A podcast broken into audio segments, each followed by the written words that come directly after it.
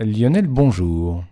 Bonjour. Quand vous nous parliez de l'Islande il y a de cela quelques temps, c'était pour nous parler des supervolcans, mais cette fois-ci c'est un autre sujet.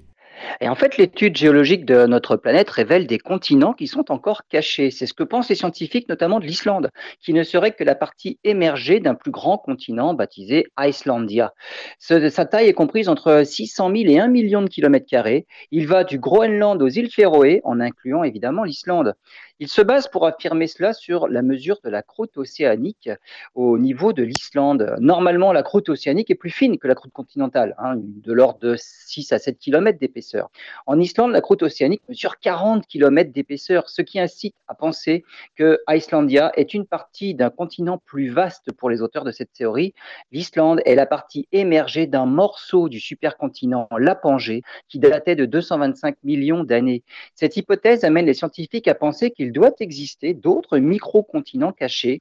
Et là, c'est toute la géopolitique qui risque d'être bouleversée puisque les États côtiers sont en droit de revendiquer des parties de surface continentale immergées qui touchent leur territoire pour, par exemple, des exploitations minières, par exemple des ressources sous-marines.